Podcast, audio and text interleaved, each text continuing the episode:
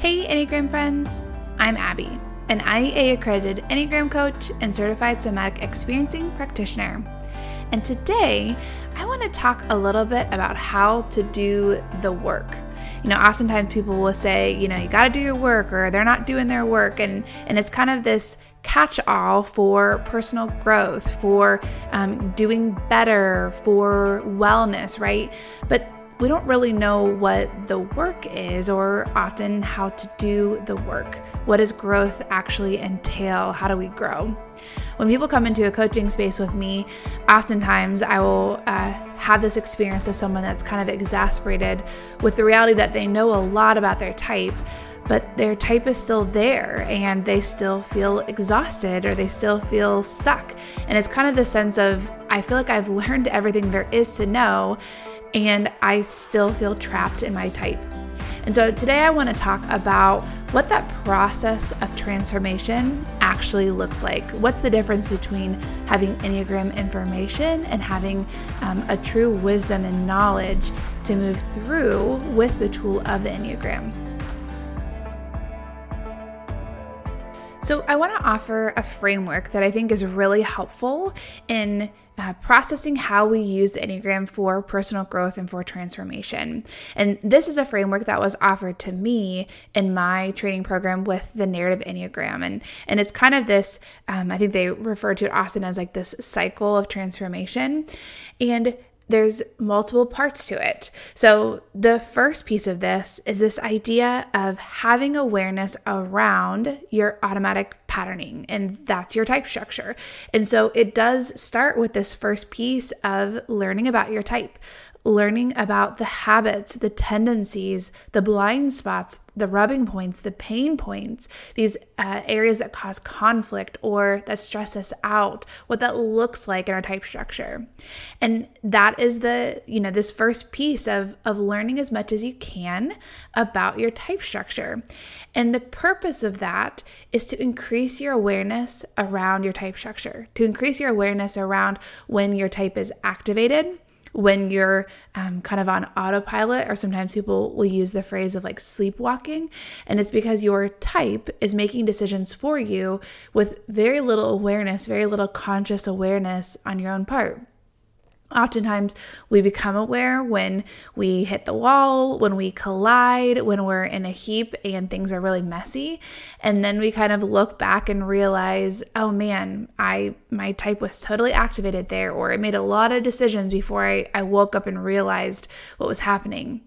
And so, in this first piece, this is the learning more information about your type so that when it is activated, you have awareness of it.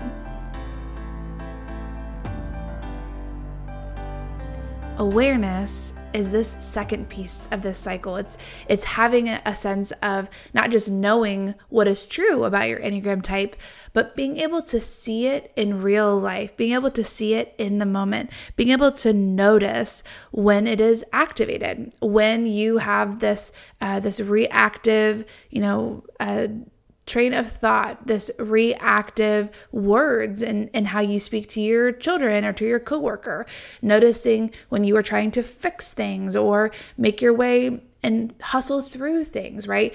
Being able to notice in real time that your type structure is being activated, that it is leading forward, that it is in excess, that it's making decisions for you in that moment.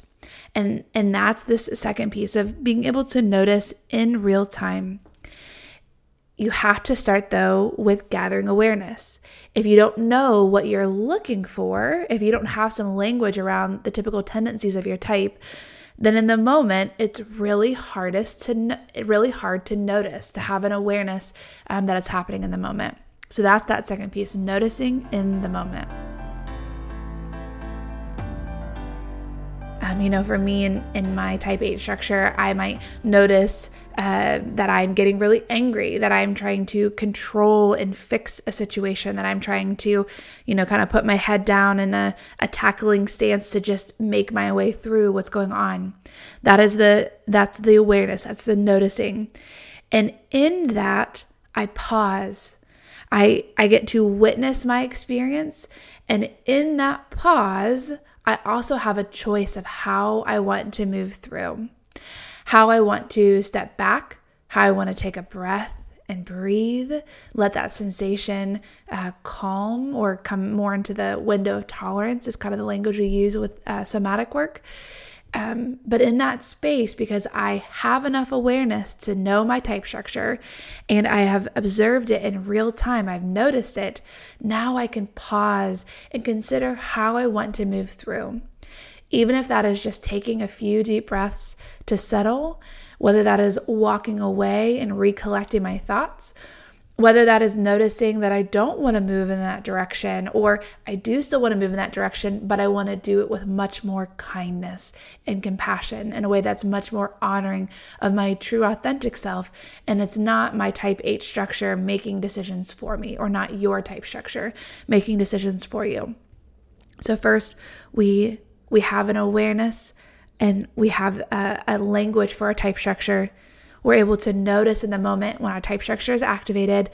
And then when it's activated, we're able to pause. The next piece is that we allow whatever we've noticed to be there. So sometimes that is an emotion that's arisen, and we notice and we allow, we pause so that we can allow it to be there. Not trying to fix that emotion, not trying to manage it or get out of it, but just noticing and allowing it to be there. Sometimes we allow um, maybe the discomfort. You know, we notice our type structure trying to protect us, trying to avoid things or deny or um, flatter to get our, our way out of something. And so rather than jumping onto an action of trying to fix it, we we allow it to be there by um, making peace with the discomfort. And what I mean by that is, you know, for some types, emotion in and of itself is really uncomfortable. And so when emotion arises, just allowing it to be there, taking some deep breaths as a rhythm of allowing it to be there and allowing it to um, metabolize rather than just get suppressed or pushed aside or shoved back into our subconscious that allowing is also helpful in us to clearly see the resistance that we are experiencing you know our um, our type structure wanting to make something happen wanting to do that with sheer willpower or with control or with um, you know reaching out to others for approval and affirmation trying to create a sense of security trying to create a sense of of control and doing that independently. And in that, if we can take a moment to just recognize the resistance, there's a there is a tremendous gift in allowing the type structure to kind of loosen in that space. It's not that it dissipates and goes away because you cannot get rid of your type. That's not the goal. But it almost creates more wiggle room. You know, if you think about your type being like a, a full body suit, right? And it is clearly, you know, very tightly bound to your skin, but you are still separate than your bodysuit. And so when you have the space to notice the pattern, to pause and allow it to be there and to notice the resistance that's there, it creates more of a separation between you and your type, you and that bodysuit, right? It's almost creates this wiggle room for you to know where you start and or where you end and your type starts. And in that, it gives you more choice, more choice of how you want to move forward, um, but also more awareness of when your type structure is fully coming online because you are allowing that experience. You are not trying to fix it, you are noticing, you're pausing, and you're allowing it to be.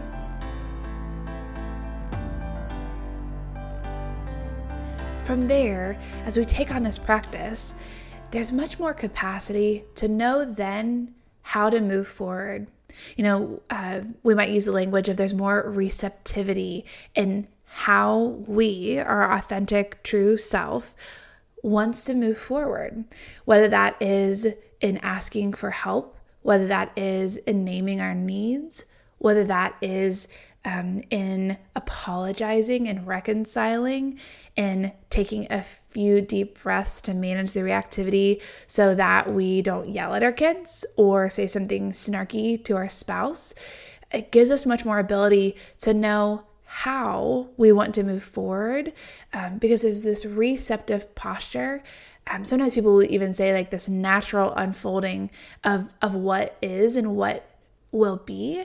And sometimes that is helpful, even thinking about like decisions and not trying to force things or um, in these moments that we notice our type structure trying to bulldoze through or pave the way or order, um, pausing, noticing what our type structure is trying to do for us, the need is trying to get met, and instead choosing to um, settle in and, and consider and ruminate and ponder how we actually want to move forward. But it's with this receptive posture.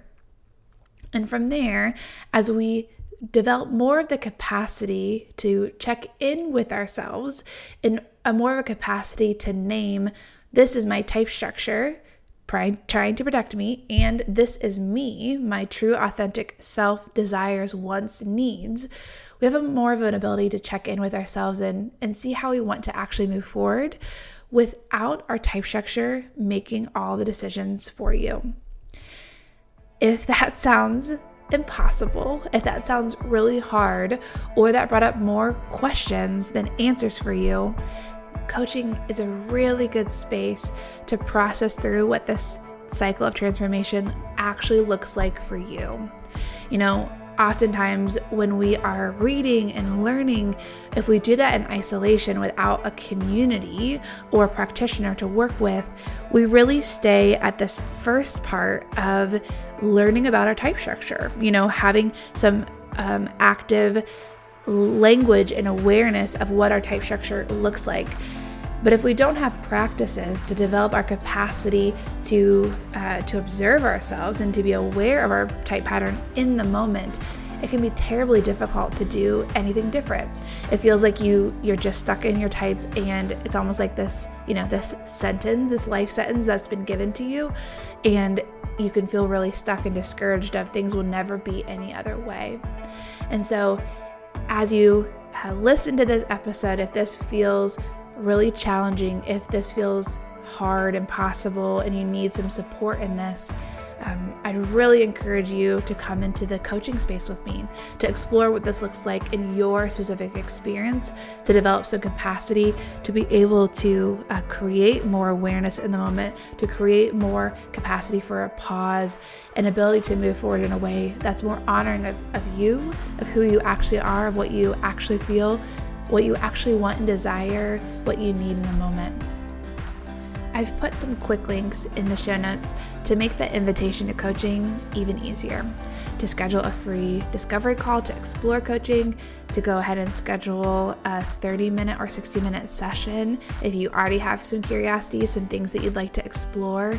Um, but my hope is that whether it's in coaching or in another space with another practitioner, another group that's supportive, my hope is that uh, you will find a space to develop this capacity for true transformation and growth and to move the Enneagram out of just information into true wisdom.